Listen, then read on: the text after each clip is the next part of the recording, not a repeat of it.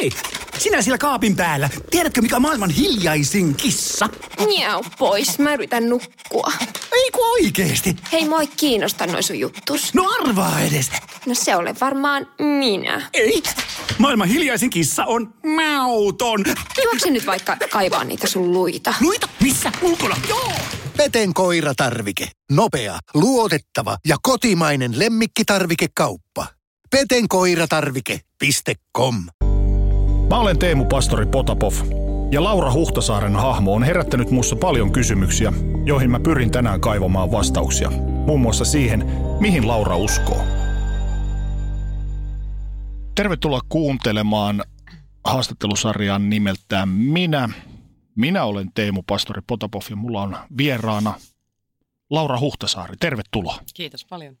Mä olen Laura, jokaiselta kysyn aina alkuun tällaisen kysymyksen ja toivoisin sunkin siihen vastaavan. Jos sä tapaisit jonkun ihmisen ihan ensimmäistä kertaa ja sun pitäisi esitellä hänelle ja kertoa itsestäsi, kuka sinä olet, niin miten kuvailisit itseäsi? Kerro mulle, kuka, ö, omin sanoin, kuka Laura Huhtasaari on?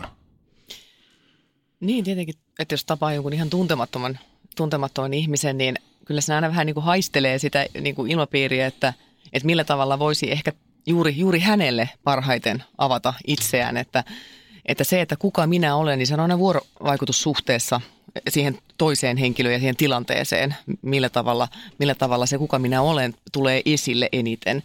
Mutta tietenkin helpostihan ihminen kuvailee itseään asioilla, että olen tytär, olen äiti, olen vaimo, olen opettaja, olen kansanedustaja, kristitty, että tällaisilla asioilla, mutta sitten tosiaan, tosiaan se, että kuka minä olen, se on, se on itse asiassa, mä uskon, että se on aika haastava kysymys jokaiselle ihmiselle, koska myöskään identiteettihän ei ole ihan täysin pysyvää ja niin sanotusti liikkuvaa laavaa ei saa jähmettää ja ketään saa analysoida puhki.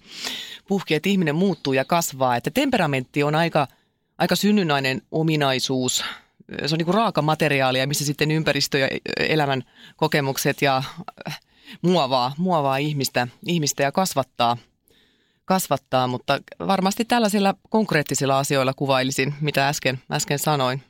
Jos sun pitäisi kolmella adjektiivilla kuvailla itseäsi, niin mitä ne olisi?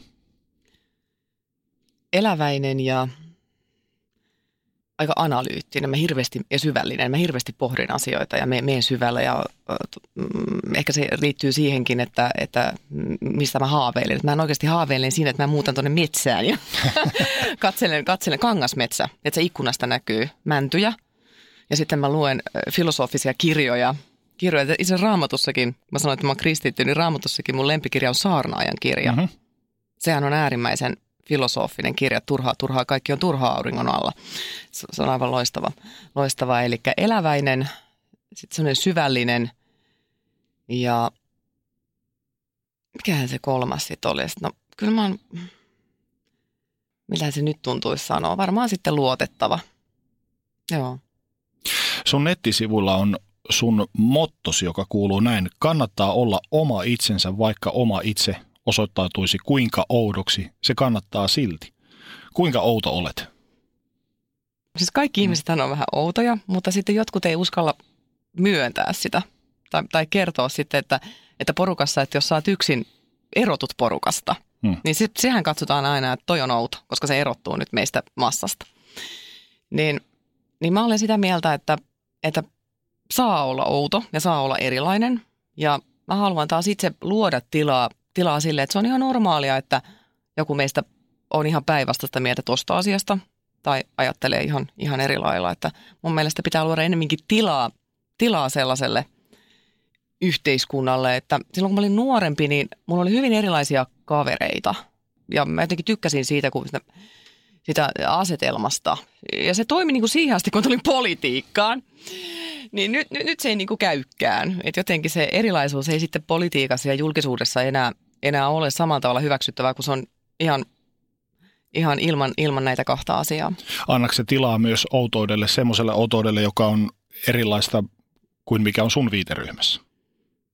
No kyllä. Kyllä siis, siis siihen se perustuu, että itse asiassa kun sä hyväksyt oman outoutesi, niin sä hyväksyt myös muiden outous. On helpompi hyväksyä myös muiden outous.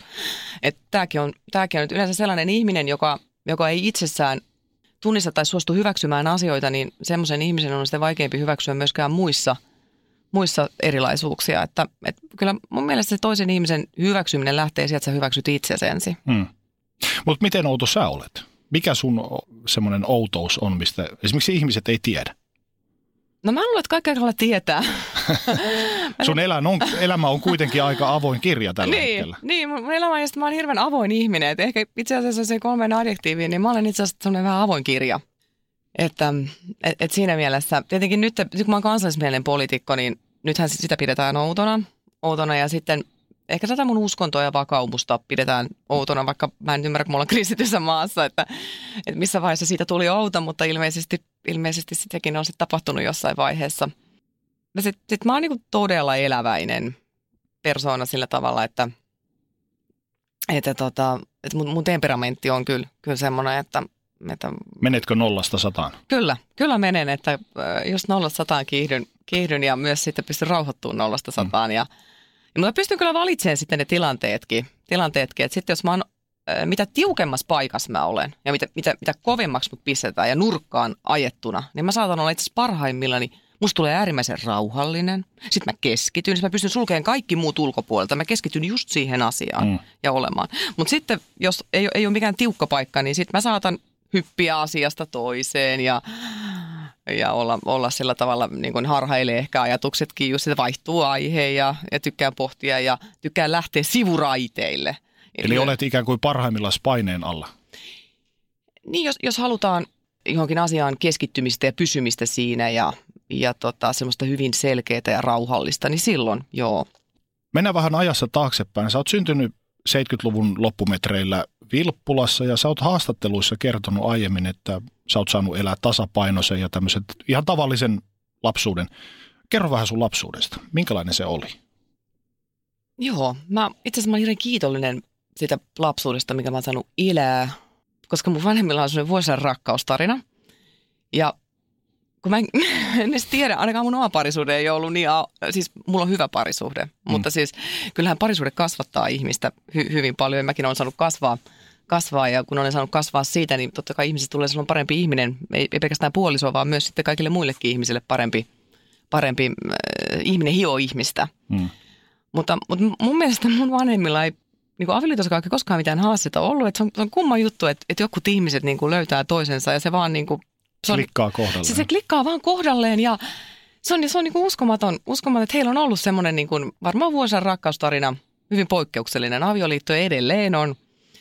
Ja, ja tota, eli siis tietenkin kyllähän lapsen henkinen koti on vanhempien parisuhteessa. Se on, se on hyvin vahvasti siinä, että mulla on ollut siinä mielessä turvallinen, hyvin tasapainoinen. Mun vanhemmat oli äh, rehellisiä ja työssäkäyviä ja ja sitten mä oon saanut kasvaa akateemisessa perheessä, mikä, mikä siinä mielessä on, on minusta hienoa, että, että isäkin aina soitti, soitti, että Helsingin Sanomat sitä ja taloussanomat tätä, kun mä olin jossain kavereilla ja, ja kertoi. Ja sitten meillä on aina kirjahyllyt täynnä, täynnä kirjoja. Ja sitten jos mä sanoin jotain, niin isä sanoi, että odotappas hetkinen. Sitten se hakee joku 7-5 sanakirjaa ja kielihistoriasta ja sitten käydään läpi niitä. Ja, ja meillä on valtavasti siis kirjoja, kun mun äiti on opiskellut suomen kieltä ja sitten mun isä on opiskellut englantia – ja ruotsia. Ja äiti on siis opettaja, isä on ollut sitten vientipäällikkönä UPMllä, jäi sieltä eläkkeelle, ne on molemmat maistereita, maistereita ja äärimmäisen kiinnostuneita yhteiskunnallisista asioista. Ja mun äiti on poikkeuksellisesti vielä lahjakas kielen käytössä. Että mä mm. muistan, että hänen oppilaatkin aikoinaan, niin kerro taas joku juttu. Että et hänen, hän on, hänen oli sellainen poikkeuksellinen niin kuin jutun kertoja. Hän on siinä hyvin lahjakas, hyvin värikkäästi osaa kertoa ja naurattaa porukkaa sillä tavalla – niin siinä mielessä mä olen hyvin kiitollinen, että olen saanut elää tämmöisessä tasapainoisessa kodissa ja se on hyvin turvallinen maalla. Maalla olen asunut, musta on ihanaa, mä tykkään näistä Suomen metsistä. Mä, mä en tiedä, että onko meidän kansan luonteessa, luonteessa mutta mun ainakin on tämä, että, että siis tämä metsä hmm. mun DNAssa. Sä mainitsit tuosta sun vanhempien vuosisadan rakkaustarinasta ja heidän onnellisesta liitosta. Onko se jotain semmoista, mitä sä olet itse halunnut tavoitella omassa liitossa tavallaan niin kuin monistaa sen eteenpäin? No periaatteessa sanotaan, että tytär nai isänsä ja äiti nai poikansa. Ja kyllä mun miehessä on aika paljon samoja piirteitä kuin mun isässä, mutta, mutta myös totta kai erilaisia, että että ehkä alitajuisesti, en mä sitä ole miettinyt silloin, silloin nuorempana, kun mä oon mennyt tosi nuorena naimisiin. Itse asiassa suurimmat asiat ja ehkä päätöksetkin, mitä me tehdään, niin me ei ajatella niitä vaikuttimia, mitkä siellä taustalla on. Ja esimerkiksi se, miten me reagoidaan asioihin, niin nehän, nehän tulee suoraan selkärangasta ja, ja me yleensä ei, siinä vaiheessa, kun me tiedostetaan, että miksi me reagoidaan näin, niin, niin yleensä silloin ihminen rupeaa niin kuin tiedostaa, että, että suurin osa meidän valinnoista tapahtuu ihan tiedostamatta. Eli varmaan näin, mutta en, en ole sitä sillä tavalla ajatellut ehkä silloin nuorena. Sä kerroit, että isäsi ja äitisi olivat kiinnostuneita ja yhteiskunnallisista asioista ja Joo. politiikasta. Sait sen ensimmäisen kipinän, ikään kuin se siemen kylvettiin jo silloin. Koetko sä näin? En, en. Ei meillä, ei ole niin puoluepolitiikkaa, ei yhtä. Okay. Ei, ei, ei kumpikaan kuulunut mihinkään puolueeseen. Että me, meillä ei puoluepolitiikkaa ollut. Me keskityttiin vain, vain a, niin kuin, yhteiskunnallisiin asioihin. Ja sitten, ja sitten seurattiin myös niin kuin muiden maiden politiikkaa. Ja sillä hyvin kansainvälinen perhe, koska isä teki sitä vientikauppaa Yhdysvaltoihin ja Saksaa ja Venäjähän puhuu kuutta kieltä sujuvasti ja vieläkin hän sitä Espanjaa harrastaa. Saada, joo, edelleen juu, kyllähän niin kuin, joo. Niin, ja mun, veli, mun isän veli asuu Saksassa ja sitten tosiaan mä muistan, Yhdysvalloista kävi meillä niitä isän työtovereita, tuttuja, tuttuja ja sitten Venäjältä kävi kanssa vieläkin muuten semmoinen yksi älyttömän kiva nainen. Mä oon istunut sen sylissä, se on tosi tosi hauska, niin vieläkin on tuttavia, vaikka isäkin ollut eläkkeellä pitkän aikaa, mutta on jäänyt näitä. Siis äh, bisneshän on myös sitä ystävyyssuhteiden luomista myös. Ja sitten mun isoisähän oli hammaslääkärinä vapaaehtoistyössä Afrikassa mm-hmm. pari vuotta ja sieltä sitten kävi meillä vieraita. vieraita ja semmoinen, e, on kiinnostunut aina oltu myös muiden maiden politiikasta. Ja sitten mä muistan jotain tämmöisiä heittoja aina, mitä mitä esimerkiksi mun isän veli jotain sanoi, että tämähän on kuin Itä-Saksassa tai jotain tällaisia ja sitten lähti purkamaan, purkamaan, että mitä, mitä, mitä kaikki tarkoitti milläkin. Mutta puoluepolitiikka ei ole millään tavalla kuulunut, enkä mä mitenkään koskaan ajatellut lähteä politiikkaan. Että et se ei ole ollut edes mikään unelma ikinä. Minkälaiset suhteet sulla oli omiin vanhempiisi? No, mulla on äitiin todella hyvät suhteet ollut aina, aina ja isään myös, että molempien kanssa, että – tietenkin tämäkin on ehkä henkilökohtaista, mutta onhan tässä jotain tutkimuksia, että nainenhan vähän näyttää sulle millaista olla nainen. Mm. Että, että hyvinvoiva äiti, niin hyvinvoiva tytär ja hyvinvoivat vanhemmat, niin hyvinvoivat lapset. Ja siitähän tämä on niin kuin suojarakenne on, on perhe, perhe, missä, missä lapset saa kasvaa, kasvaa, niin äiti on ollut sellainen ehkä esikuva, esikuva ja sitten, sitten sellainen niin kuin ystävä, ystävä myös, mutta tietenkin sitten se ystävyys on muuttuu muotoa, että kai väiti ja hänellä auktoriteettia aina ollut. Ja, mm.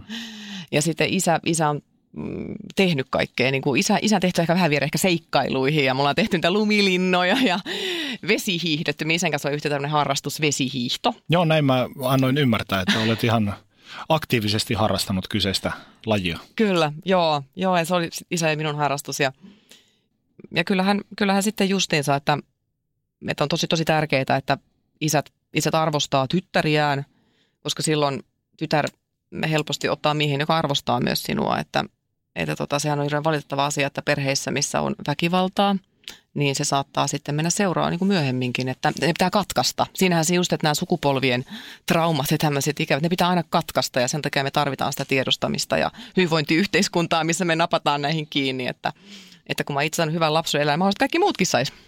Kuulostaa siltä, että olet ollut aika, voisiko sanoa hyvä osainen monessa suhteessa. Kyllä, kyllä olen. Siis kyllä mun mielestä se ihminen saa elää tasapainoisen ja hyvän lapsuuden, niin se on kyllä lahja. Ja, se, ja niin kuin sanoin, niin mä toivoisin, että kaikki muutkin saisi ja osaan siitä kyllä olla kiitollinen. Miten sä nyt itse äitinä koet, että miten sua, jos sä esimerkiksi mietit itseäsi äitinä ja omia tota, lapsiasi, niin miten sua tuettiin ja kannustettiin, kun sä olit lapsi?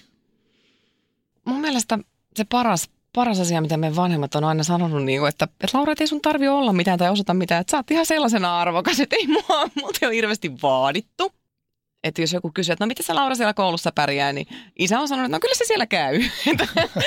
et, et meillä ei ole kotona ollut koskaan sitä, että vanhemmilla olisi ollut tarve, tarve ainakaan lapsilla pönkittää mitään, että, tai, tai olla sen takia joku hieno harrastus. Olen nyt pienoa soittanut, kyllä, kyllä, mutta se oli mun oma, oma tahtoni, hmm. kyllä, minkä sitten yritin yritin tehdä tyttärestäni, mutta kun tytärhän ei ole muuten miniäiti, niin mä sitten laitoin minun oman tyttäreni soittamaan myös pianoa, Aha. koska minä olen soittanut pianoa ja hän, sit, hän on lahjakas musikaalisesti. Sitten hän pääsi konservatorioon, Palmgrenin konservatorioon Porissa ja, ja se piano soi kauniisti, koska hän on, hän on oikeasti musikaalinen, mä huo- huomasin sen, ja, ja tota, mutta hän ei tykkää siitä. Ja sitten mä vähän niin kuin lahjoin häntä rahalla ja kaikella ja mu- muutama vuosi soiteltiin ja sitten, sitten mä tulin siihen tulokseen, että tytär ei ole miniäiti, mm. että mä en voi vaatia tätä. Ja sitten hän lopetti sen yhteisestä ymmärryksestä ja nyt hän aloitti tämmöisen cheerleadern harrastuksen ja nyt Siis hän on aivan intohimoinen ja innoissaan. Siis nyt hän niin kuin nautti ja sitten hän sanoi, että äiti siis, tää on niin ihanaa, kun mä niin innosin sitä pianoa. Ja sitten mulle tuli itselle sellainen olo, että olipa hyvä, että en enää, enää pakottanut, pakottanut sit siihen. Kyllä kaiken näköisiä siis niin kuin vähän rahallakin lahjottiin, niin kuin sanoin. Sanoin, yritettiin keksiä kaikkia keinoja, että miten hän voisi jatkaa, mutta, mutta, mutta just tämä, tämä kannustus, kannustus ja myös se herkkyys sitten tunnistaa omissa lapsissa niitä, niitä vahvuuksia ja mit, mitä he haluaa, haluaa olla ja anna tilaa. Et mä koen, että mun vanhemmat on aina antanut mulle hirveästi tilaa olla, olla ihan se, että, että jos mä oon nukkunut sunnuntaina pitkään, niin ei, ei multa odotettu Mm. mitään. Et Mä, mä oon niin tykännyt siitä. Et ehkä siksi mä ehkä uskallan nytkin olla oma itseni ja kertoo, että hei, mä oon uskovainen ja sitten porukka voi vähän nauraa ja pilkata. Mutta sitten niin sillä että mä niin kuin kestän sen, koska, koska mä tiedän, että, että ei, ei, noiden, niin kuin, ei mun tarvitse kenenkään hyväksyntää tässä. Että mä kelpaan sellaisenaan. Jos sun pitäisi miettiä ja puntaroida sitä, että mitkä olisi ollut niitä parhaimpia neuvoja, joita sun vanhempas on sulle antanut, joita sä edellekin noudatat, niin mitä ne olisi? Mä, mä niin uskon siihen, että, että arvot, Mm. arvot on niin rakennettu ihmiseen sisään. Että ne pitää vaan löytää, ja ne on niin semmoisia tietynlaisia, tietynlaisia totuuksia on elämässä. Ne pitää vaan löydä, että uudelleen, uudelleen keksiä, niin kyllä mä semmoiset arvot, ja, ja nämä kristilliset arvot on semmoiset, mitä mä haluan välittää omille lapsilleni. Sitten justiinsa se, että, että, että hyväksy itsesi ja hyväksy muut ja, ja armollisuus, armollisuus itseä ja muita kohtaan. Ja sitten mun äiti aina sanoi mulle, että sä elät lasitalossa, että niin kuin, niin kuin taivaan isään nähden, että, että sä et ole vastuus kenellekään muulle, mutta, mutta sä elät lasitalossa. Ja, ja sitten se, että koskaan ei niin kuin heikompaa sorreta. Että ei iki, että se on to, tosi tosi tärkeää. Että kenenkään niin kuin tilaa syystä tai toisessa käyttää hyväksi. Että ketään ihmistä ei koskaan saa käyttää hyväksi ja, ja kohdella, kohdella muita ihmisiä, ihmisiä kauniisti, että tämmöiset on tosi tosi tärkeitä. Tänä päivänä sut tunnetaan laajalti semmoisena tyyppinä ja hahmona, joka on paljon esillä ja tuo esille omia mielipiteitä, varsinkin just sosiaalisessa mediassa. Mm. Olit sä nuorempana jo samanlainen? Joo, siis mä oon aina ollut todella, todella kova puhumaan, puhumaan ja tykännyt keskustella ja olla vuorovaikutuksessa. Ja sitten mun äitihän sanoi näin, että mä siellä pihalla pistin jo semmoiset vähän vanhemmatkin pojat kuriin ja tota, niin kuin, on hyvin semmoinen tomera. Mä oon hyvin jämerä ja tomera. Ja sitten, sitten tietenkin mulla on tarve olla aina oikeassa, vaikka mä ole, mutta siis mulla on semmoinen tarve. Mä haluan olla oikeassa. Ja tykkään sanoa viimeisen sanan ja mä vähän niin tykkään semmoisesta väittelystä ja debatoista ja haastamista. Mä tykkään haastaa ihmisiä, mä tykkään haastaa itseäni ja kyllä mä oon niin tykännyt siitä, joo. Mä tykkään vaikuttaa Onko se, ja muuttaa maailmaa. onko se saanut sut omasta mielestäsi ongelmiin, toi sun luonteenpiirre? Ainahan sellainen saa ongelmia, että niin, tämäkin on tämmöinen tietynlainen, niin kuin, nä, nämäkin perustuu tämmöisiin tutkimuksiin, että jos on kymmenen ihmistä, niin yksi niistä todennäköisesti ei pidä ja teille ei niin kuin synkkaa, että Mm. pidät toisistanne, mutta mitä enemmän sä kerrot mielipiteitä, sitä enemmän sä jakaa mielipiteitä. Mitä enemmän sä avaat itseäsi, sitä en, enemmän sä laitat itseäsi alttiiksi kaikelle.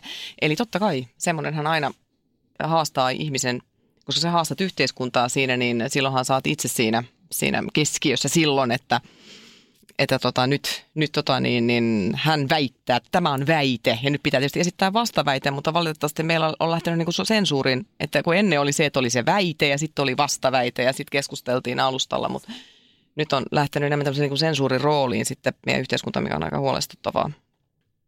Sua on kuvailtu uskonnollisesti, uskonnollisesti konservatiiviksi. Mm. Oletko se sellainen?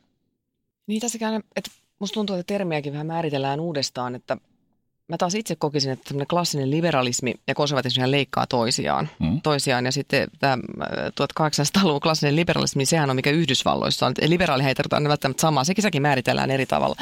Mutta mä sanoisin, että mä oon konservatiivi kyllä, mutta, mutta, mutta sitäkään ei voi analysoida puhki ja loppuun asti. Ja sitten termikin voi vähän elää ja muuttua.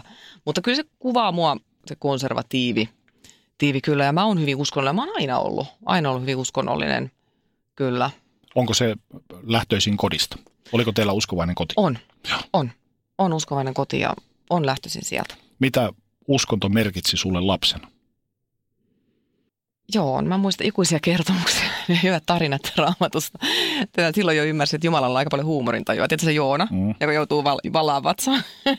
niin silloin, silloin mä vähän niin kuin ymmärsin, että mikä on Jumala, Jumala että hänellä on huumorintajua. Ja, ja tota, et, kyllä se on hyvin, hyvin tärkeä, tärkeä asia. Ja sitten lapsellehan on, on näin, että, niin kuin, että on aina joku, jolle se kelpaa. Että niin kuin Jeesus, sille se kelpaat mm. aina aina ja se on niin kuin sun turva ja tuki. Ja sehän on lapsella aika turvallista ajatella, että enkeleitä niin kuin suojelee sua. Ja, että sehän, mm, uskonnollisuushan voi myös olla hyvin ahdistava ja mä tiedän, tiedän myös perheitä ja lapsia, jossa, jossa on koettu, että se on ollut ahdistavaa. Eli siis sehän voi olla voimavara tai se voi olla myös ahdistava.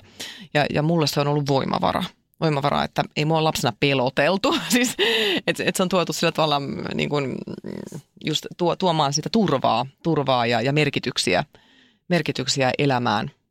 elämään. Ja kyllähän niin kuin, mm, Jumalahan sanoi Moosekselle, että kuka sinä olet, niin minä olen se, joka olen. Joten myös, myös kun ihminen ajattelee, että ajattelen, siis olen, mutta siis tämä on, on pakko olla joku isompi minä olen, se he, mistä se heijastuu se, että minä olen. Ja tämä minun logiikkani niin tämän takana on pakko olla joku isompi logiikka, esimerkiksi tämän luonnon nerouden ja, ja, ja muuta, että, että siinä se myös niin kuin selittää asioita, asioita ja kun jokainen ihminen kuitenkin miettii, miettii mihin on menossa ja, ja mitä tämän jälkeen, niin kuolemahan on tietyllä tavalla mysteeri, mysteeri ihmiselle ja, ja muuta, niin kyllähän pieni lapsikin miettii kuolemaa, kuolemaa ja niin, niin kyllä se, se on ollut voimavara. Onko sulle uskominen tai uskonto, onko se isien ja äitien perintöä vai ootko sä kokenut sellaista uskoon tulemisen tunnetta?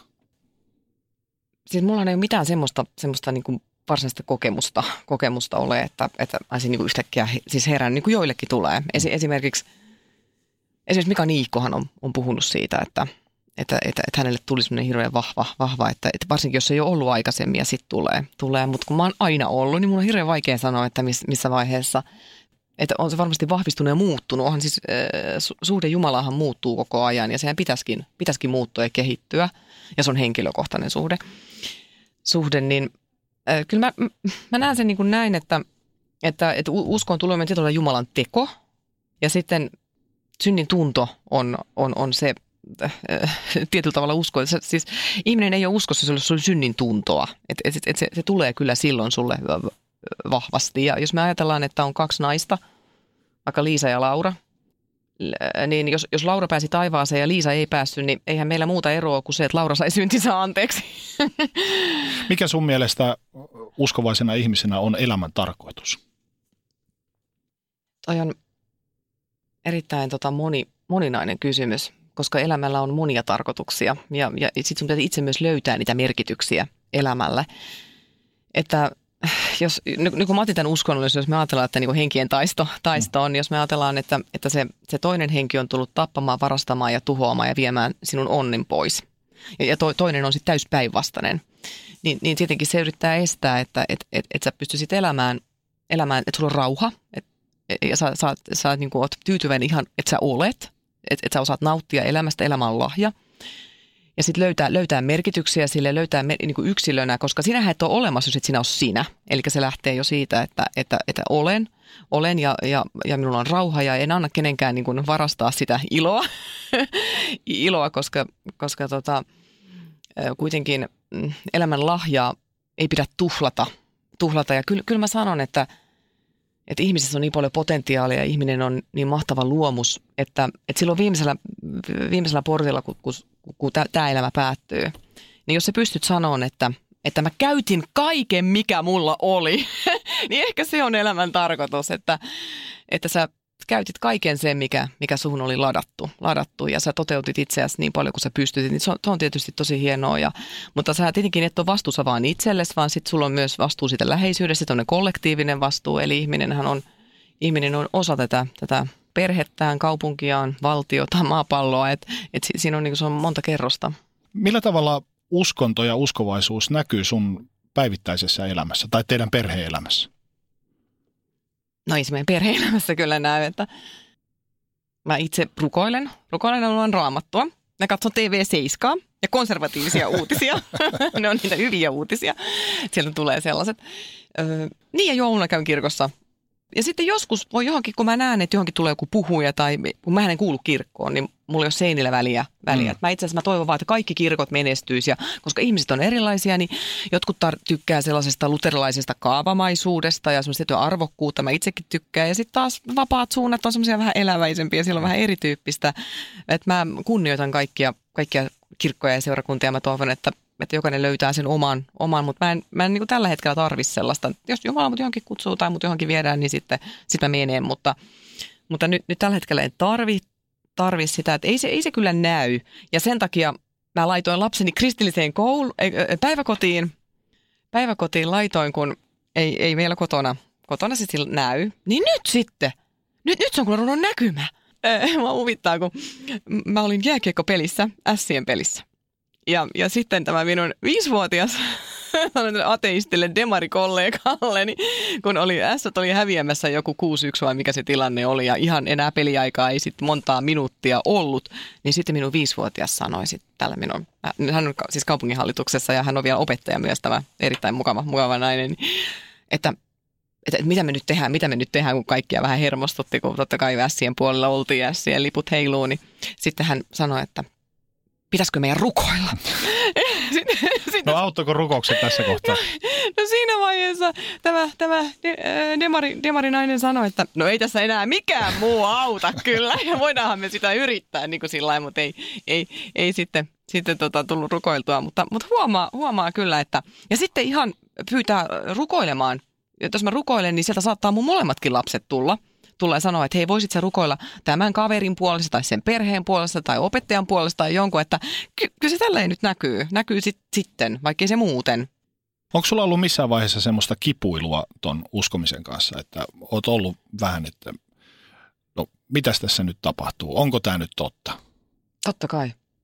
Miten sä oot selvinnyt niistä? Mun mielestä uskon elämään kuuluu, kuuluu myös sellainen toivottomuus, että hei, että mitä, että mitä, mitä siis mitään ei olekaan missään ja tämä mm. on tässä ja ja tota, ja tai semmoisia epäilyksiä Jumalaa on, kohtaan. On, on, nimenomaan. Totta kai. Olen, olen kyllä miettinyt, että et, et, et mitä siis mä oon niin väärässä. Mm. Et, ja, ja kyllä, olen. Ja se kuuluu uskon elämään. Usko, kyllä se kuuluu siihen myös. Et, et, ja tota, ja sitten sit, sit mä olen pohtinut sitä ja järkeillyt ja, ja, ja, ja, sit, ja sitten mä aina tuun siihen lopputulokseen, että, että ei ole muuta vaihtoehtoa että ei, ei tämä ei ole mikään random juttu tämä pallo, että tämän takana on pakko olla isompi voima. Ja sitten, sitten ihmisissä minusta on semmoinen Jumalan kokoinen aukko, mutta sen voi täyttää tietysti millä hyvänsä, mutta kyllähän ihminen aina miettii sitä. Siis totta kai, kyllähän jokainen enemmän ja vähemmän ja varsinkin vaikeissa elämäntilanteissa, niin, niin ne pistää, pistää ihmisen, niin kuin, ihmisen on kaipuu, kaipuu, että onko tuolla ketään. että, et, se, on, se on jännä ja sitten esimerkiksi alkoholismista, siis, siis mulla on jo päihdeongelma, eikä, eikä onneksi, onneksi mun perheessä, eikä, eikä onneksi, onneksi se on vakava asia, mutta esimerkiksi paras tapahan päästä päihdeongelmasta eroon on tulla uskoon, mutta eihän se välttämättä silti voi ratketa ja langeta uudestaan ja muuta, mutta siis se on aika vahva. Se on mm. aika vahva, että siitä on, siitä on ihan tutkimustuloksia kyllä, että, että uskoon tuleminen. Mutta kyllä, kyllä, kyllä olen epäillyt ja en, enpä tiedä, tuunko mä enää epäilee, mutta voihan se olla.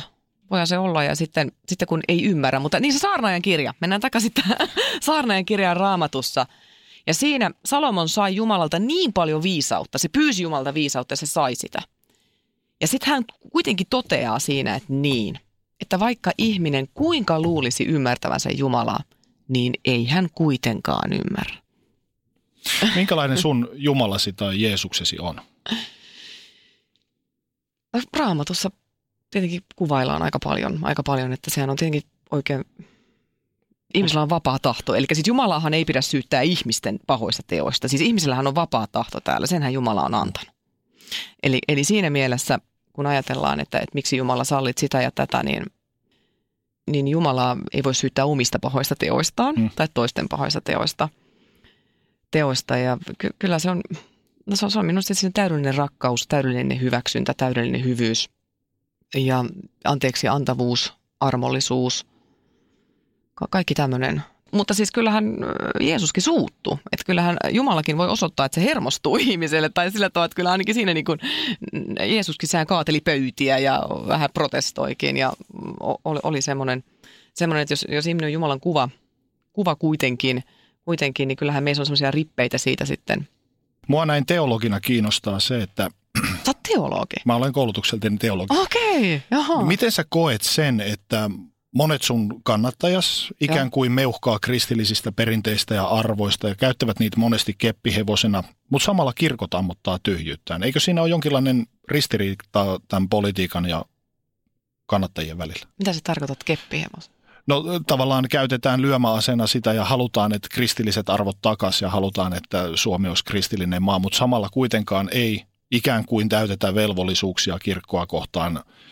Harva siellä kuitenkaan voi tunnustautua uskovaiseksi samalla, esimerkiksi samalla tasolla kuin sinä. No mä, mä en niin ymmärrä, ymmärrä tota, että miksi olisi keppihevonen, koska mä tiedän, mulla on itselläkin kavereita, jotka on agnostikkoja tai ateisteja, mm. mutta niille on äärimmäisen tärkeät nämä kristilliset perinteet. Että siis perinteethän ei tarkoita, kristillinen perinne tarkoita sitä, että sun on pakko olla henkilökohtaisesti uskossa. Mm. Siis ne voi silti olla sulle hyvin tärkeitä ja merkityksellisiä ja niin kuin liittyä kulttuurihistoriaan ja kulttuurin ylläpitämiseen mm. ja identiteettiin hyvin, hyvin vahvasti. Että onhan joulupukin mulle tärkeä, vaikka mä siihen usko. Että, eli tota, mä, mä en näe tota ollenkaan, vaan ne on oikeasti tärkeitä niille. Ihmisille. Siis mä, mä, mä taas koen, että, että ne on on rakkaita niille, ne, ne, nämä perinteet niille ihmisille. Mutta mut, mut, mut tämä on kaksi eri asiaa. Tämä on mm. eri asia, mutta mähän, mähän haluaisin, että kirkot olisi täynnä ja mä haluaisin, että Suomeen tulisi herätys, herätys ja ihmiset kävis, vaikka mä itsekään siellä käy. Mm. Eli itsekään en kyllä käy kirkossa, mutta ei mulla ole periaatteessa mitään estettäkään, estettäkään mennä. Mä voisin johonkin kirkkoon mennä, mennä mutta olisihan se hienoa, hienoa että me saataisiin saatais ihmiset käymään kirkossa, kirkossa ja siellä, siellä tota, niin kuin nuoret varsinkin. Meidän pitäisi poimia nämä poimia ainakin kaduilta pois. Että, hei, mä muuten on ollut joskus, minkähän ikäinen mä olisin ollut, parikymppinen tai alle. Niin, niin mä oon ollut tässä jakamassa jotakin tietä ja sympatiaa Tampereen torilla, kun on nuoria, pyytänyt sinne jonnekin autoja ja jutellut, jutellut niiden kanssa. Ja, ja kyllähän nuoret tykkää. Nuoret tykkää jutella ja, ja tota, kyllä ne mielellään aina tuli teille. Me melkein samanikäisiäkin oltiin oltiin silloin. Ja kyllä mä itsekin välillä sitten itsekin olen tykännyt olla kaupungilla ja et en, en mä niinku, mähän elän hyvin vapaamielisesti itsekin, mutta mä taas koen, että kristillisyys on vähän niin kuin ihmisen kohtaamista ja toivoo, että, että, että löytää, löytää itselleen semmoisen semmoisen isomman turvan. Sä jossain vaiheessa ylioppilasvuotena haaveilit jopa pappisuurasta, eikö? Joo, kyllä. Mut mikä sai sun mielen muuttumaan urahaaveiden suhteen? Niin. Ehkä ei ollut kutsumusta. Mulla ei ollut tietysti kutsumusta. Miten se vaikka tulisi vielä? Oliko se tämmöinen hetken, ohikiitävän hetken mittainen ajatus siitä, että... Niin mähän luin teologia. Siis mä uskon mm. aineopettaja, joo. Ö, ei kun siis itse asiassa mä niinku halusin sitä. Kyllä mä niinku halusin, että, että kyllä mulla on ollut semmoinen tausta-ajatus, että musta olisi, mähän tykkään julistaa. Mm. julistaa ja, mutta siis en mä saanut kutsumusta siihen. Mutta sä et kokenut siinä mitään ristiriitaa konservatiivismin ja pappisuran ja naisen paikka on seurakunnassa tämä ja tämä ja tämä. Sä et kokenut siinä mitään ristiriitaa? En mä vieläkään koe. Joo.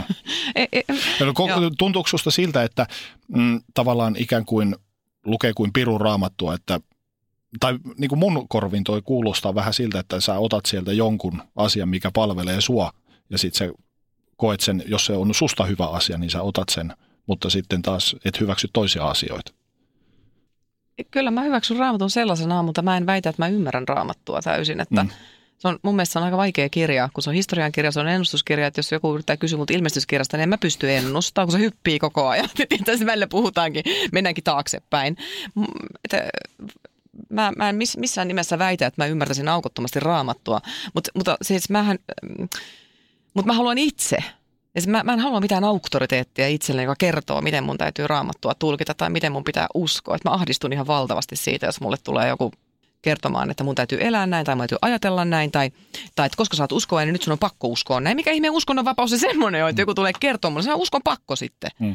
Että mun parhaan ymmärrykseni mukaan oli naisapostoleita ja raamatussa ja et, et, ja sitten tässäkin vielä, mä, mä oon jostakin lukenut, että se, että se nainen vaitko on seurakunnassa, niin siinäkin käännöksissä, että niinku juoruilusta, että lähinnä, että ei niinku vittisi juoruilla. Mm. Että onhan se totta, että naisilla on enemmän vähän tapana juoruilla, kun verrataan miehiä. Että et, et, et, et, et minusta se ei tarkoita sitä, että et siellä pitää olla hiljaa. Tämä on mun parhaan ymmärryksen. Joku muu voi tulkita eri tavalla, ja mulle ihan sopii, että ihmiset tulkitsee raamattua eri tavalla.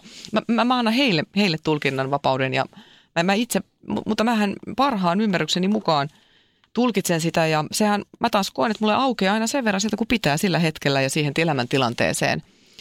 En, en mä sitä varmasti aukottomasti ymmärrä, mutta teen parhaani. Mitä muita urahaaveita sulla oli tuolloin teinivuosina, ylioppilasvuotena, muuta kuin tämä pappisura? Ja opettajaksi kyllä. Kyllä mä niin sitäkin joo. mietin, että joo. Mikä sai sen kääntymään sinne opettajapuolelle? No mä olin siellä Mikronesiassa, siellä vapaaehtoistyössä mm. siellä saarella ja siellä tota, mm, tykkäsin tosi paljon. Tokaluokan tokaluokkalaiset, nyt ihania ne oli, joo.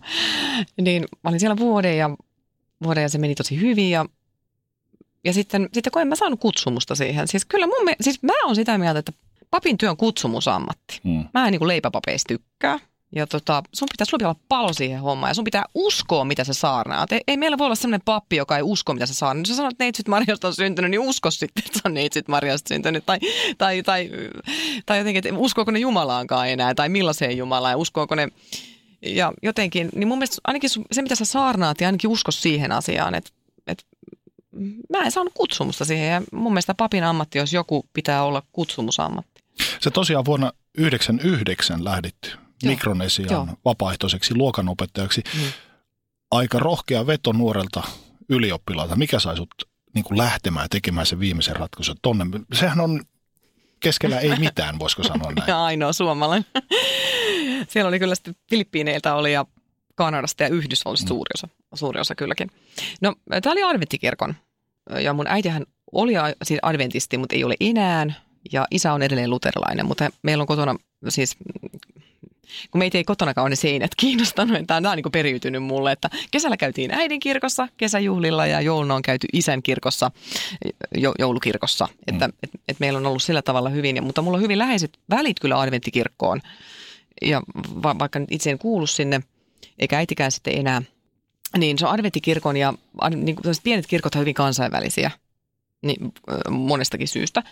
Ja sitten tietysti dollarillahan se nyt lähinnä pyöri pyöri se koulu. Että niin kuin, ja sitten, sitten tämmöinen eräs adventisti, joka on Harvardissa opiskellut, niin hän sitten sanoi mulle, että papiksi opiskellut siellä, ja, tai siis niitä täydentänyt ollut siellä, niin hän sitten sanoi mulle, että hei lähde tonne, että, että, että me, me nyt ihmeessä, että, että tosi hyvä juttu. Ja hän niin rohkas mua, ja mä sanoin, no joo, kyllä. Ja, niin kuin, ja en mä, mä haluan vaihto ja en mä niin, niin kuin pelkää asioita. Mul, mä en, en, en ole työtä vieroksuva enkä pelkäävä enkä, enkä ihmisiä. Enkä eri, siis en pelkää, pelkää että mä niin kuin tykkään seikkailla. Mm. Mielestäni seikkailu on kivaa ja elämä on seikkailu. Niin joo, mä lähdin tosi mielellään. Mä koen, että se on etuoikeus, että pääsee tonne. Mä olin ihan innoissani. innoissani. Ja se todellakin ei, se oli se, oli se todella saari, saarissa alkuasukkaita. Ja ne asu semmoisessa mä voin suoraan sanoa hökkeleissä, että ne on jotenkin vähän hassusti rakennettu ne talot, mutta sehän on semmoinen niin siinä mielessä paratiisisaari, että se on aina lämmin, mm. lämmin ja sitten, sitten siellä on niin öljykomina lattialla ja yhden betonilattia ja siis hyvin, hyvin alkeellista. Siis todella, todella mahtavaa ja voisimme mennä takaisinkin. Siellä oli muitakin saaria, saaria vielä ja vaikka sinne samallekin ja mä oon yhteydessä edelleenkin eräisenkin semmoisen, joka asuu siellä, Rose. Rose, että hän oli siinä kirjastohoitajana. Ihan paikallisia, paikallisia mulla on edelleen ystäviä toi ei ollut ensimmäinen pidempi ulkomaanreissusi, vaan sä olit muutama vuosi aiemmin ollut Nebraskassa vaihto-oppilaana. Ja. Mitä sä opit noilta reissuilta, lähinnä jos puhutaan itsestäsi ja sitten maailmasta? Useimmiten tietenkin niin kuin se kasvuhan jatkuu, jatkuu aina. Että, että se, mitä sä oot kokenut jossakin, niin se kasvu saattaa jatkua niin kuin vuosien päähän, koska ihminenhän on prosessi. prosessi. No, kyllä siinä hirveästi oppi, oppi sitä, sitä, sitä, että ihmiset on oikeasti aika samanlaisia. että, että meillä on kuitenkin ihmiset, niin kuin, kaikille ihmisille on tarve tulla kuitenkin hyväksytyksi. Ja, ja siis, siis niin kuin ihmis, ihminen on, riippumatta missä sä oot kasvanut, niin kaikilla ihmisillä on samanlaisia toiveita, että haluaa elää rauhassa ja, ja haluaa pitää huolta, huolta läheisistään ja, ja näin. Eli, mutta en mä sitä koskaan epäilykään, että siinä mielessä, mutta ehkä se sitten konkretisoitu, konkretisoituu ja, sitten, ja, ja kun huomasi sitten se, että se onnellisuuden määrä ei, ei kyllä ole sitä materiaalista kiinni, kiinni että hän oli hyvin onnellisia lapsia siellä, siellä kuitenkin, vaikka oli hyvin köyhää. No Nebraskassa ehkä oppii enemmän, koska siellä hän kävi sitä koulua. Koulua ja äh, sitten näki vähän, että miten Amerikka opettaa historiaa Euroopasta, että mistä näkökulmasta. Ja kun mä kyllä se vähän niin kuin mietin jotakin, että ai, että ai tämä kerrottiin näin, kun meillä Suomessa tämä oli, siinä tuli semmoista vertailua. Mm. Ja sitten erilainen perhe tietenkin. Se kävi luterilainen muuten perhe, mihin mä pääsin. Että, ja sitten mähän on ollut morsiusneitona, tässä minun sisar, niin kuin Amerikan sisar. ja me ollaan edelleen, ollaan oltu Ranskassa, hän on ranskan kielen opettaja, niin me ollaan oltu yhdessä Pariisissa sitten, on nähty, hän on käynyt Suomessa ja mä oon hyvin läheinen tämän perheen kanssa, että, että taas on, kyllä minua on siunattu tässä asiassa, että on saanut tämmöisen, tämmöisen niin ystävä. Voi että, heistä on ollut mulle niin paljon iloa ja varsinkin sitten kun mä seuraan Yhdysvallan politiikkaa, he seuraa kanssa ja he on Trumpin kannattajia. Ja, ja tota, niin tämmöinen vuorovaikutus ja, ja hyvin, hyvin hyvin sivistynyt ja älykäs, älykäs perhe oli kaiken kaikkiaan. Hirveän hyviä ihmisiä. Kaikilla tavalla kasvattaa, että, että ei sitä, sitä niin kuin ajattele monta kertaa, monta kertaa että, että miten mä nyt tässä kasvoin. Mutta pelkästään se, että sä näet, niin sun maailmankuva vaan laajenee. Tota taustaa vasten, niin mua on hirveästi kiinnostanut ja haluankin kysyä sulta nyt sen, että miten sä koet, että sä oot nähnyt maailmaa ja nähnyt ihmisiä erilaisia ihmisiä ympäri maailman jo nuorena, nuorena ylioppilastyttönä, niin miten sä koet sitten sen, että se menee yksin sun tänä päivänä harjoittaman politiikan kanssa? Miksi se ei menisi?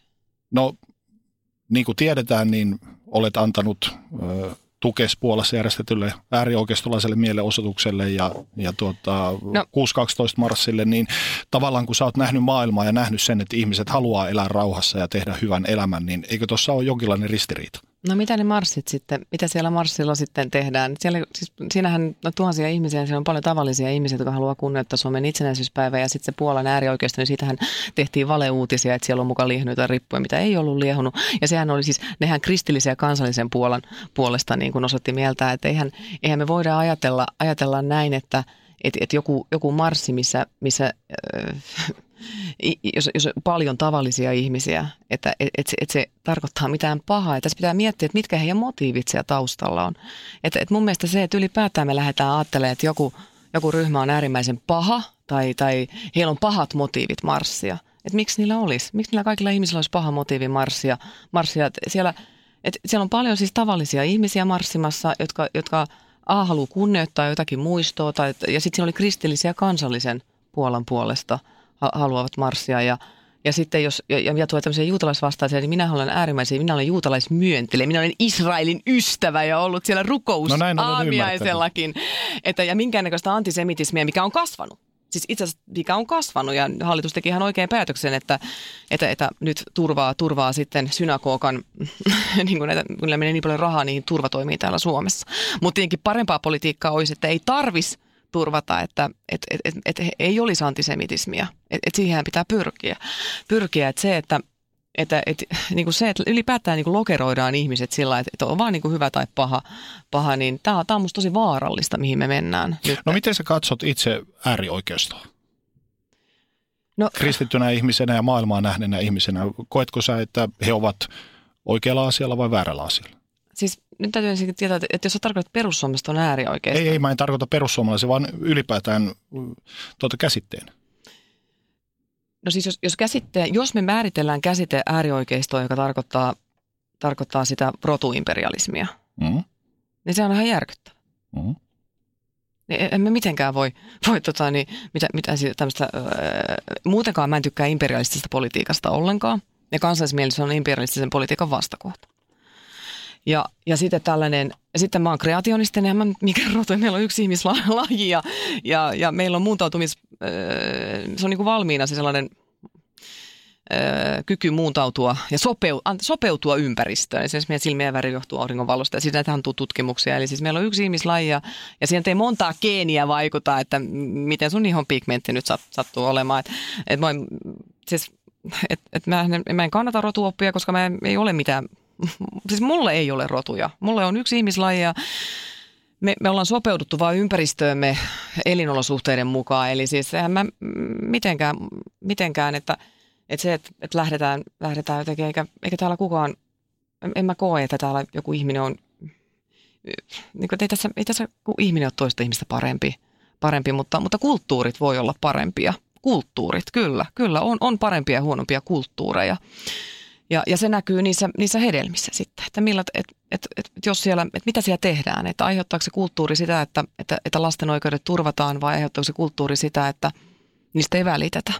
Eli, eli tämmöisiä, nämä on se universaalisia totuuksia oikeasti. Oikeasti, että ihmisiä on rakennettu sisään, sisään, mutta kuunteleeko se sitä ja löytääkö se sen. Ja sitten ne näkyy siinä kulttuurissa. Ja täydellistä kulttuuria ei ole, koska ei ihminenkään ole täydellinen. Ihminen tekee virheitä, virheitä ja sitten on kaikki tällainen ahneus ja, ahneus ja mikä muu, muu ajaa, ajaa ma- maailmaa väärään, väärään suuntaan, suuntaan. Mutta minusta on hirveän ikävä, ikävä asia siinä, että, että lähdetään leimaamaan ihmisiä ihmisiä ja puhutaan perussuomestakin äärioikeistona tai jotenkin.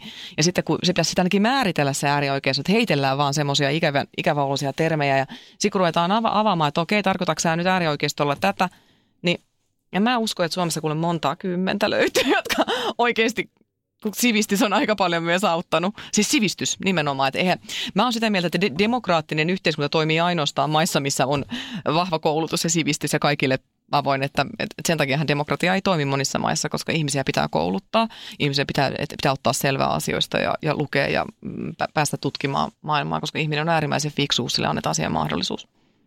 Sä pääsit noiden reissujen jälkeen tosiaan lukemaan itsesi opettajaksi. Mm. Miten sä katsot nyt opiskeluvuosiasi? Miten ne näyttäytyy sulle tänä päivänä? Olitko ahkera vai villibilettäjä? en en mä tota, siis koska äh, mähän kauhean nopeasti, nopeasti tein sen, tein sen, koska mä olin mennyt jo naimisiin. Mä niin kolmes vuodessa kasasin sen. Ja mä muistan, että mä painoin 49 kiloa ja mulla oli kauhean kiire ja mä samaan aikaan tentin teologiaa. Ja sillä että mä en kyllä pilettänyt yhtään. Mm. yhtään ja, ja tota, sitten mä näin mun miestä viikonloppuisin, kun hän oli sitten muualla, muualla opiskeli, että mä, mä vaan niin kuin kauhean nopeasti, nopeasti tein sitä, että en mä, mä niin kuin, ei mulla mitään, mulla ei ole hirveästi muistoja siitä muuta. Miten sä koet, että mikä on ollut sun vahvuutesi tässä sun opettajan roolissa? Mä yleensä sanon aina lapset innostumaan, innostumaan ja tulemaan mukaan, että mä oon ollut sellainen intohimoinen opettaja, joka, joka tota, aina ihastunut jokaiseen oppilaaseen ja, ja tota, halunnut luoda semmoisen ilmapiirin luokkaan, että just sua on täällä tänä päivänä odotettu ja, ja sun paikka on tässä ja mutta sitten taas toisaalta mä oon aika, aika autori, siis en, en, en autoriteerin, ne autoritäärin, en mä sellainen ole, mutta kuitenkin niin kuin – mä oon aina tehnyt selvää, että, että, että mä en ole täällä kenenkään kaveri, että, että, että mun tehtävä on pitää täällä vähän jöötä ja, ja, ja katsoa, että asiat hoituu ja, te, ja sun tehtävä on katsoa, että sun kaverilla on kivaa. Eli se on niin sun vastuu, että niin vastuu, tämmöinen vastuuroolitus, se on, se on hyvin tärkeä, tärkeä luokassa. Mutta sitten kuitenkin, kuitenkin se, että katsoo, että, se, että jokainen oppilas kokee, että kokee, että hän on arvokas sellaisenaan ja, ja pyydän löytämään jokaisen oppilaan vahvuudet ja näin. näin. Että tietenkin ainahan on kehittymisen varaa ja, ja se on, se on tietysti maailman tärkein ammatti. Ammattia, kun ajattelee omia lapsia, niin totta kai toivoo, että he löytää paikkansa elämässä. Et, et sehän on se kaikkein tärkein asia. Mikä sinua tuossa opettaja-ammatissa on viehättänyt eniten? Mitä se on antanut sulle? No kyllä mä oon kokenut, että se on etu, etuoikeus, että, että saa, saa opettaa, opettaa niin kuin lapsia, lapsia. Sitten se on ihan mahtavaa koppia lukemaan tai tämmöisiä niin onnistumisen kokemukset. Ja sitten mä olen erityisopettajana, mä olen luokanopettajana, mä olen kahdeksan vuotta tehnyt opettajan työtä. Mä olen luokanopettaja, sitten mä olen ollut erityisopettaja, mä olen yläkoulussa ollut myös erityisopettaja. Ja, ja sitten se, että, että kun näkee, että, että hei, että, että, että varsinkin semmoisissa tilanteissa sitten, sitten missä, missä elämä voi kääntyä erikin tavalla, että voi syrjäytyä ja voi lähteä väärille raiteille, niin, niin se on ihan mahtavaa, mahtavaa, kun näkee, että ei hyvänen aika, että kato miten hyvin toi pärjää. et, et, niin, et jotenkin vaan haluaa, että, että kaikki lapset ja nuoret, nuoret saa sellaiset tiedot ja taidot, että ne pärjää. pärjää ja, ja sitten sit kotien kanssa. Ja, ja se, että vaikka itse on itsellä on, niin kuin varmaan kaikilla meillä ihmisillä on ihan oikeasti omia käsityksiä asioita, mutta, mutta taas mä koen, että mun tehtävänä on tukea kotien arvomaailmaa, että oli se mikä hyvänsä, niin, niin, niin rakentaa vanhemman ja lapsen suhdetta, ettei koskaan mennä siihen väliin niin sanotusti omine tuputtaa tai omia ideologioita sinne, vaan, vaan se, että mä haluan aina tukea lapsen ja vanhemman. Ja sen takia mä yleensä aina niin kuin pidin hyvin heti ne vanhempaa illat, että käydään niin kuin pistetään ne puhevälit heti lyhyeksi, että jos tulee jotain, niin puolia toisiin. Ja, ja sitten sillä että että rakentaa sitä, sitä aina, että, että lapsen ja vanhemman väliä. Ja tässä meillä on yhteinen tavoite, hyvinvoiva lapsi. Mm. Mm. Onko se vastuu painannut koskaan raskaasti sun harteita? Vastuu opettajan työstä? On tietenkin, se on hirveän vastuullinen työ. Että kyllä mä oon sen niin tosissani ottanut, ottanut että olen, olen mä siitä, siitä kyllä, kyllä siitä miettii, miettinyt ja olen kyllä, on kyllä, mutta, mutta, mutta vastuu ja raskashan ei aina tarkoita sitä, että se voi myös olla antossa. Mm. Mikä tuossa ammatissa on sulle raskainta? No ehkä sitten semmoiset, semmoiset tilanteet joutuu tekemään lastensuojeluilmoituksia. Ne on sitten. Voisi kuvitella, että se on aika surullinen trendi ja enenevässä määrin Joo. joutuu tällaiseen puuttumaan. Joo, se on, se on silloin, se on niinku se raskain sitten ja, ja sitten, ja sitten niinku, vaikka tekee sellaisen, niin vielä raskaampaa on se, kun näkee, että mitään ei tapahdu. Että sitten kuitenkin, vaikka laitetaan otetaan yhteyttä sinne ja tehdään ja sitten miten ne lähtee. Se, niin kuin, että varsinkin, että jos, jos se asia ei edisty, se asia ei edisty ja, ja sitten niin. Seuraako ne kotiin saakka tällaiset asiat? Siis tietenkin seuraa, että, että, että kun ihminen sanoo, että sun täytyy niin erottaa se ja tämä, en mä ole koskaan erottanut itseäni mistään. Mä oon joka paikassa sama. Ja, niin kuin, mä, mä oon Laura, mä oon politiikassa Laura ja mä oon kotona Laura. Laura, mä oon aina työpaikalla ollut, ollut sellainen, niin totta kai ne seuraa. Se, en mä pysty erottaa, miten pistän oven kiinni ja sitten mulla on niin eri elämä. Ei ole. Mulla on ihan, kyllä mä muistan ne asiat, mulla on mitään muistipyyhkiydy. että kyllä, kyllä, totta kai ne seuraa. Mikä sai sut lähtemään mukaan politiikkaan ensimmäisen kerran? Mikä oli se ikään kuin valastumisen tunne, että tonne mä haluan messiin? No en mä ehkä itse niin olisi halunnutkaan politiikkaa, mutta mä ajattelin, että, että että tonne mä lähden mukaan, mukaan tukemaan muita. Mm-hmm. Et niin mä ajattelin aluksi. Tämä euro, tämä huijaus, mm. tämä epäonnistunut raha, rahaliitto. Mä tajusin tämän tota 2009, kun mä luin kaikkea, että jos me nyt lähdetään tässä, me nyt lähdetään tästä 20, en, ennen kuin tuli nämä EVM ja nämä vakausmekanismit, ja me sidotaan näihin muiden velkojen maksuun, koska tämä näkee, että tämähän on aina vaan, että se saadaan jotenkin rauhoitettua ja sitten seuraavaan pahenee pahenee ja ne velat vaan kasvaa ja, ja niin kuin me tiedetään, että, että mikä se tilanne on siellä.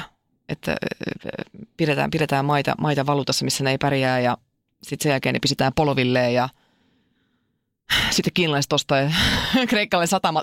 Kun nähdään, että mikä tämä on, että tämä on ihan järjetön, järjetön mm, sanon, mä kutsusin sitä bankstereiksi. mä, kutsun, mä, näin, mä, näin, mä koen, että tässä on banksterit asialla ja sitten kun nämä tehdään laillisesti, pistetään ihmisten valtiot poloville niin, niin, niin, niin se on niin kuin, niin, niin se oli euro. Euro, mä heräsin silloin ja mä ajattelin, että ei hyvänen aika. Sitten yksi, kaikki muut puhuu, että EU on fantastista ja euro on fantastista. Se on arvostella. Fixed idea. Se on fantastista, euro. Sitä ei saanut arvostella. Se oli, se oli, nythän sitä jo saa. Mutta silloin ei saanut ja mä ajattelin, että nyt on, silloin totta kai niin myöhemmin, kun ei milloinkaan, on parempi lähteä lähtee epäonnistuneesta projektista, koska se on rakennettu jo väärin ja se perustuu, perustuu velanottoon se menestystarina, mikä mitä sitten ikinä halutaan kuvata, niin, niin mä silloin tajusin sen. Ja, ja silloin mä että nyt mä lähden tukemaan tämmöistä porukkaa, joka, joka on paljastanut tämän epäkohdat tässä ja, ja mä haluan vaikuttaa. No sitten tarvittiin kumminkin ehdokkaitakin ja lähdin sitten, joo. Niin 2011 sä olit ehdolla ensimmäisen kerran eduskuntaan, mutta et tullut Joo. valituksi. Oliko se sulle pettymys? Ei ollut, ei ollut, kun siis mä, tota, mä 2010 mä heräsin poliittisesti, mä 2010 liityin perussuomalaisiin, kun mä heräsin siinä poliittisesti ja, ja sitten pääsin varalle kumminkin, että mä, mä ihmettelin itse asiassa sitä sijoitusta. Ja ei, ei ollut ollenkaan pettymys, että, että mä, kun mä ollut ajatellut lähteä politiikkaan ja mähän vähän naureskelinkin silloin, että ensimmäiset ja viimeiset vaalit ja nyt mä menen torille ja kerron ihmisille, että äänestäkää perussuomalaisia. Ja, että mulla oli sellainen lähtökohta, että ensimmäiset ja viimeiset vaalit.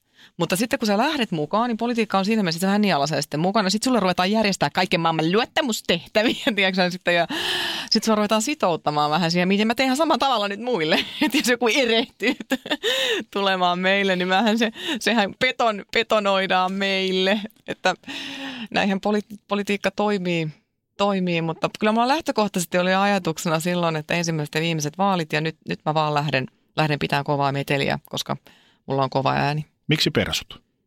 En mä olisi lähtenyt politiikkaan persuja ollenkaan.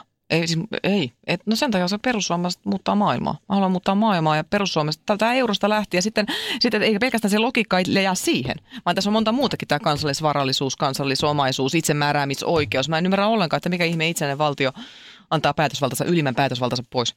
Et, et, et, et, mä, tässä on mu, muussakin asiassa tämä logiikka. Mä haluan muuttaa maailmaa ja mun mielestä perussuomalainen puolue oli ainoa sitten väline siihen.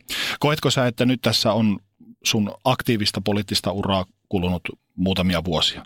Nyt on, joo. Sä oot ehkä sun linjaas kovettanut. Onko se, olet sä joutunut kovettamaan sun linjaas tässä vuosien varrella? Kovettanut? En. Kun... Vai oletko ollut alusta saakka samoilla, samoilla linjoilla? No siis mä oon niin tiedostanut asioita.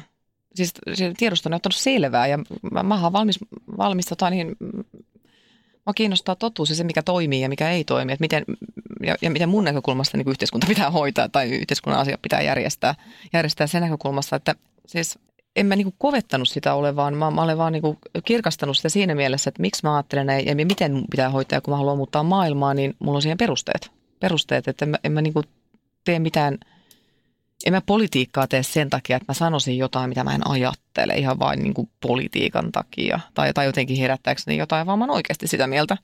Tai sitten jos se ymmärretään väärin, niin silloinhan mä sanon, että hei, että teille ei ole, te, teillä on oikeus kommentoida mun, mun ajatuksia, mutta teille ei ole oikeus muuttaa mun ajatuksia, niin johonkin mit, äh, väittää jotain, että mä oon sanonut tai tarkoittanut, mitä mä en ole, ja sen jälkeen tuomita. Eli siihen teille ei ole oikeus, mutta teillä on oikeus muuten arvostella ja kommentoida mua. 2015 sä pääsit läpi reilulla yhdeksällä tuhannella äänellä. Mm. Minkälaisia ajatuksia sulla oli politiikasta ja sen tekemisestä silloin alkuvaiheessa? Tietenkin ajattelin, että nyt pistetään kaikki uusiksi. no, no ei, ei varmasti. Kyllä mä ehkä vähän realisti oli ottanut selvää kuitenkin ja keskustellut paljon kansanedustajien kanssa. Että, että kyllähän mä nyt, tietenkään että sä koskaan tiedä, mitä se on, niin kuin sä oot itse siinä.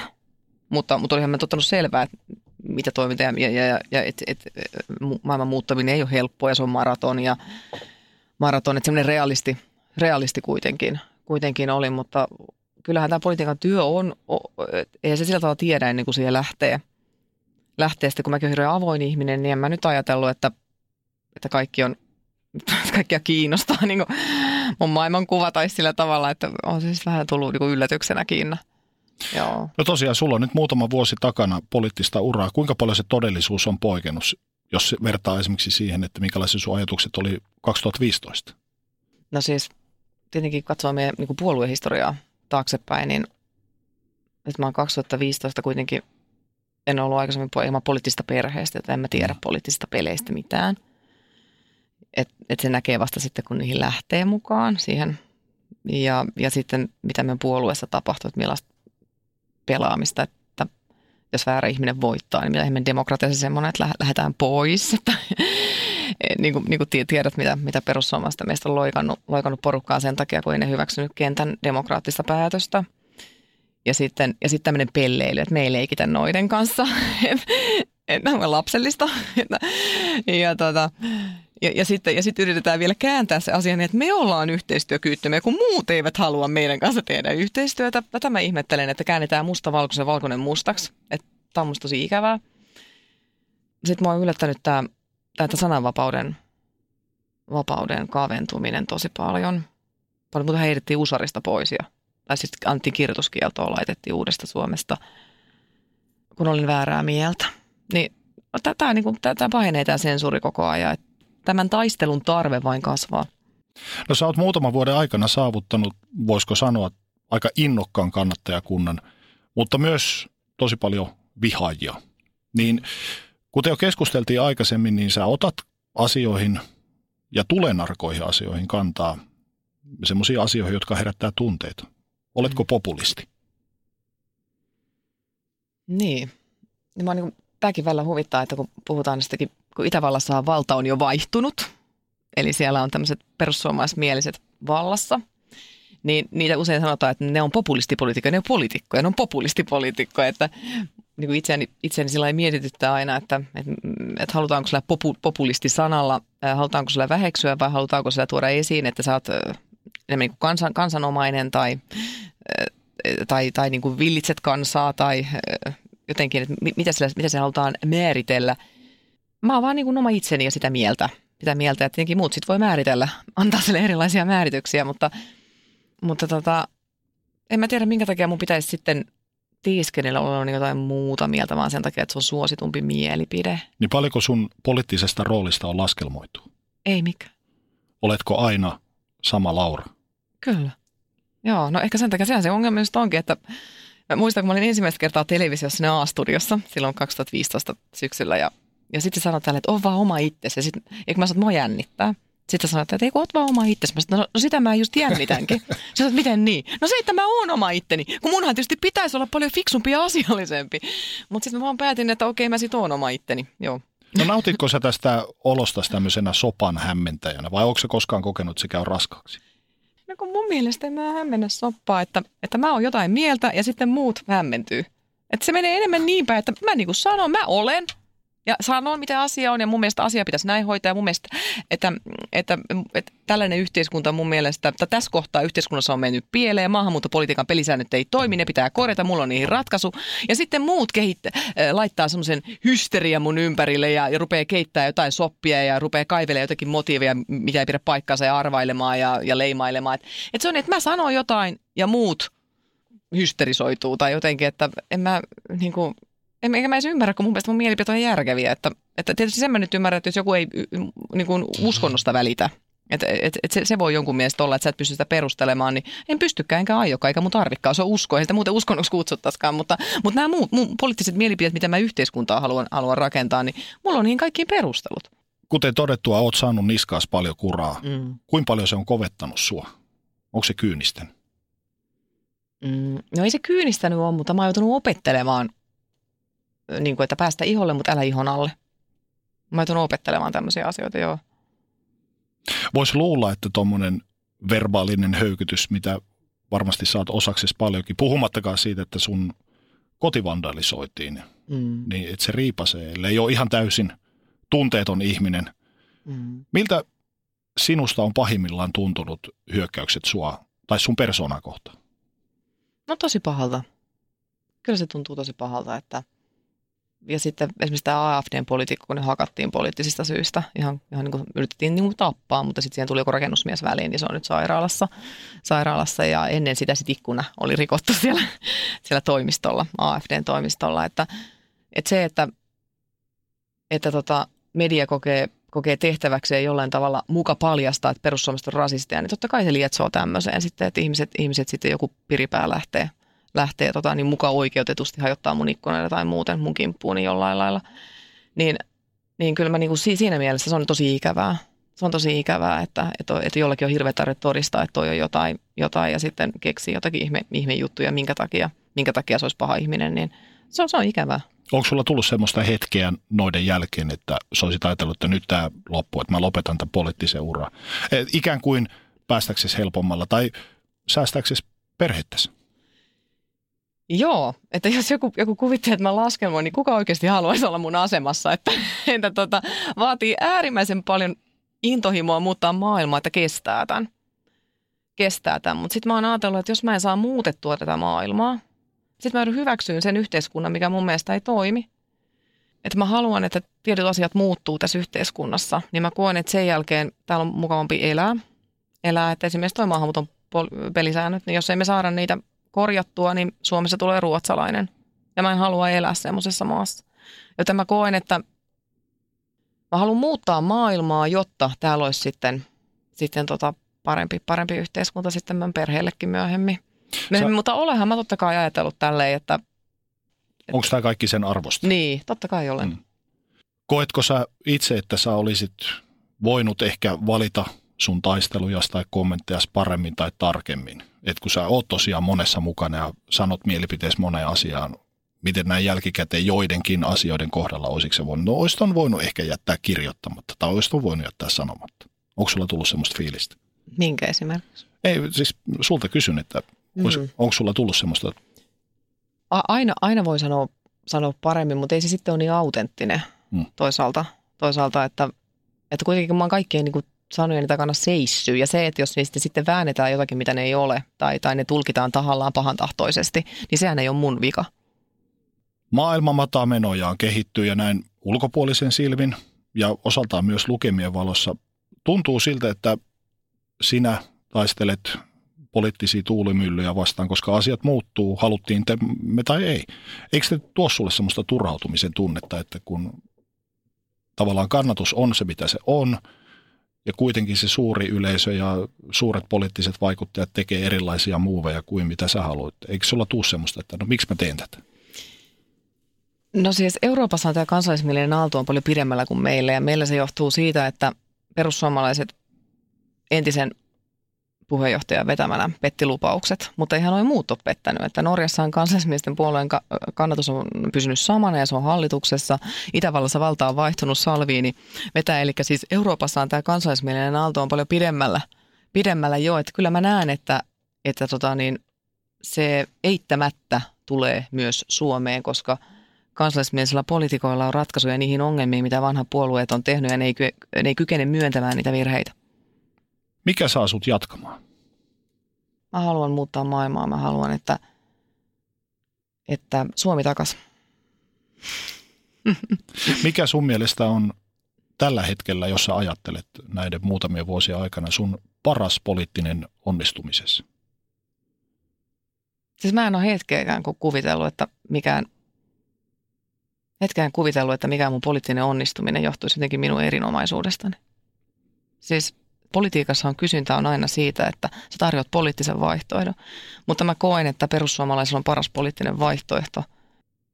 Mä oon äärimmäisen ylpeä meidän poliittisista ohjelmista. Että, että se on mun mielestä parasta, parasta mitä, mitä meillä on politiikassa, on niin kuin onnistuminen. Että meidän, meidän puolueohjelmat, ne on mun mielestä hyvin isänmaallisia, kansallismielisiä ja me halutaan olla suomalaisten edunvalvontakoneistoja – me emme hyväksy sitä, että banksterit pyörittää, pyörittää meidän valuuttaa. valuuttaa, että kyllä maalla pitäisi olla oma valuutta, niin kuin muillakin Pohjoismailla mailla on. Ja, ja, ja itsemääräämisoikeus, niin se kuuluu tälle kansalle. Kyllä suomalaisten pitää saada päättää omista asioista itse, eikä mikään, mikään kasvanut päätöksenteko jonnekin keskitetty keskusjohtoiseen Brysselin byrokratiaan. Mä, mä en hyväksy tätä millään lailla. Ja sitten tämä maahanmuuton pelisäännöt, niin päinvastoin, kun maahanmuuton pelisäännöt toimii – niin silloin tänne on hyvä muuttaa ja keskitettä kunnioitusta hyvä pitää yllä ja täältä on hyvä muuttaa pois. Mikä sulle on ollut sun ehkä oman henkilökohtaisen uran suurin epäonnistuminen, pettymys? Niin. Mikähän olisi ollut?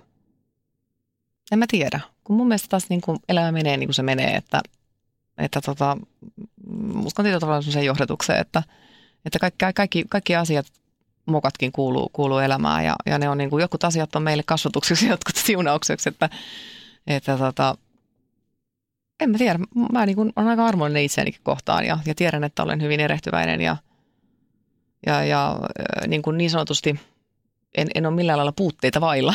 että varmaan oma puutteellisuus sitten, mutta, mutta se, on, se on vaan asia, missä sitten ihminen kasvaa.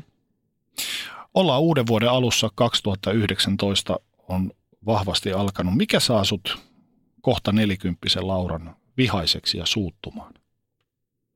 Mä en vaivu synkkyyteen tosiasioiden edessä, mutta valheiden edessä kyllä.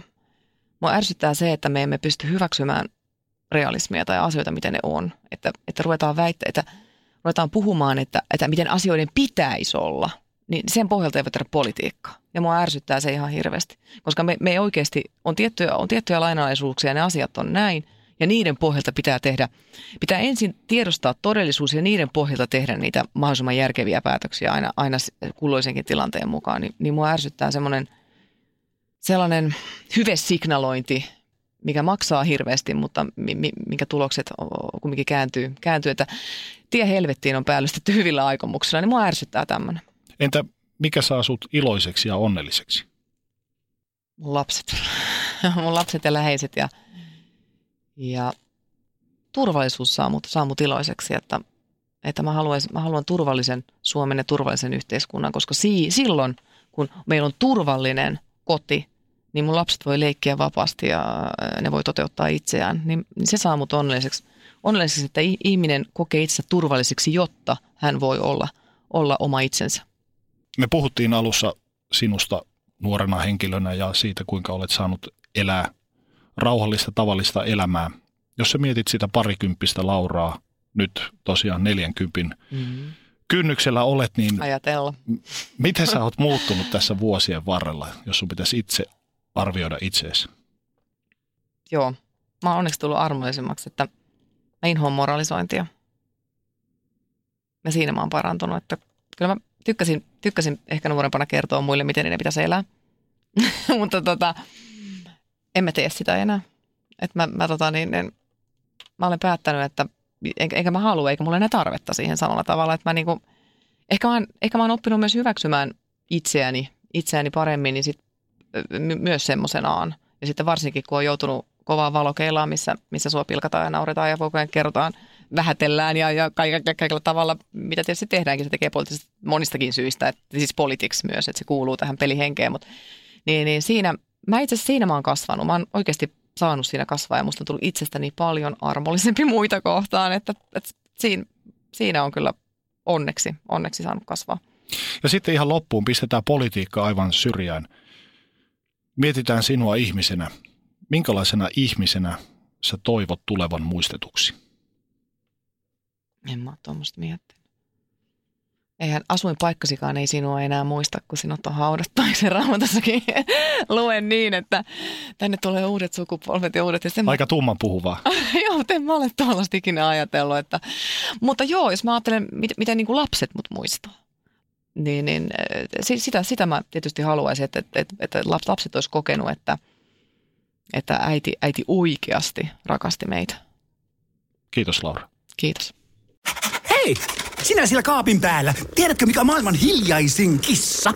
Miau pois, mä yritän nukkua. Ei kun oikeesti. Hei, moi kiinnosta noin sun juttus. No arvaa edes. No se ole varmaan minä. Ei. Maailman hiljaisin kissa on mauton. Juokse nyt vaikka kaivaa niitä sun luita. Luita? Missä? Ulkona? Joo! Peten koiratarvike. Nopea, luotettava ja kotimainen lemmikkitarvikekauppa. petenkoiratarvike.com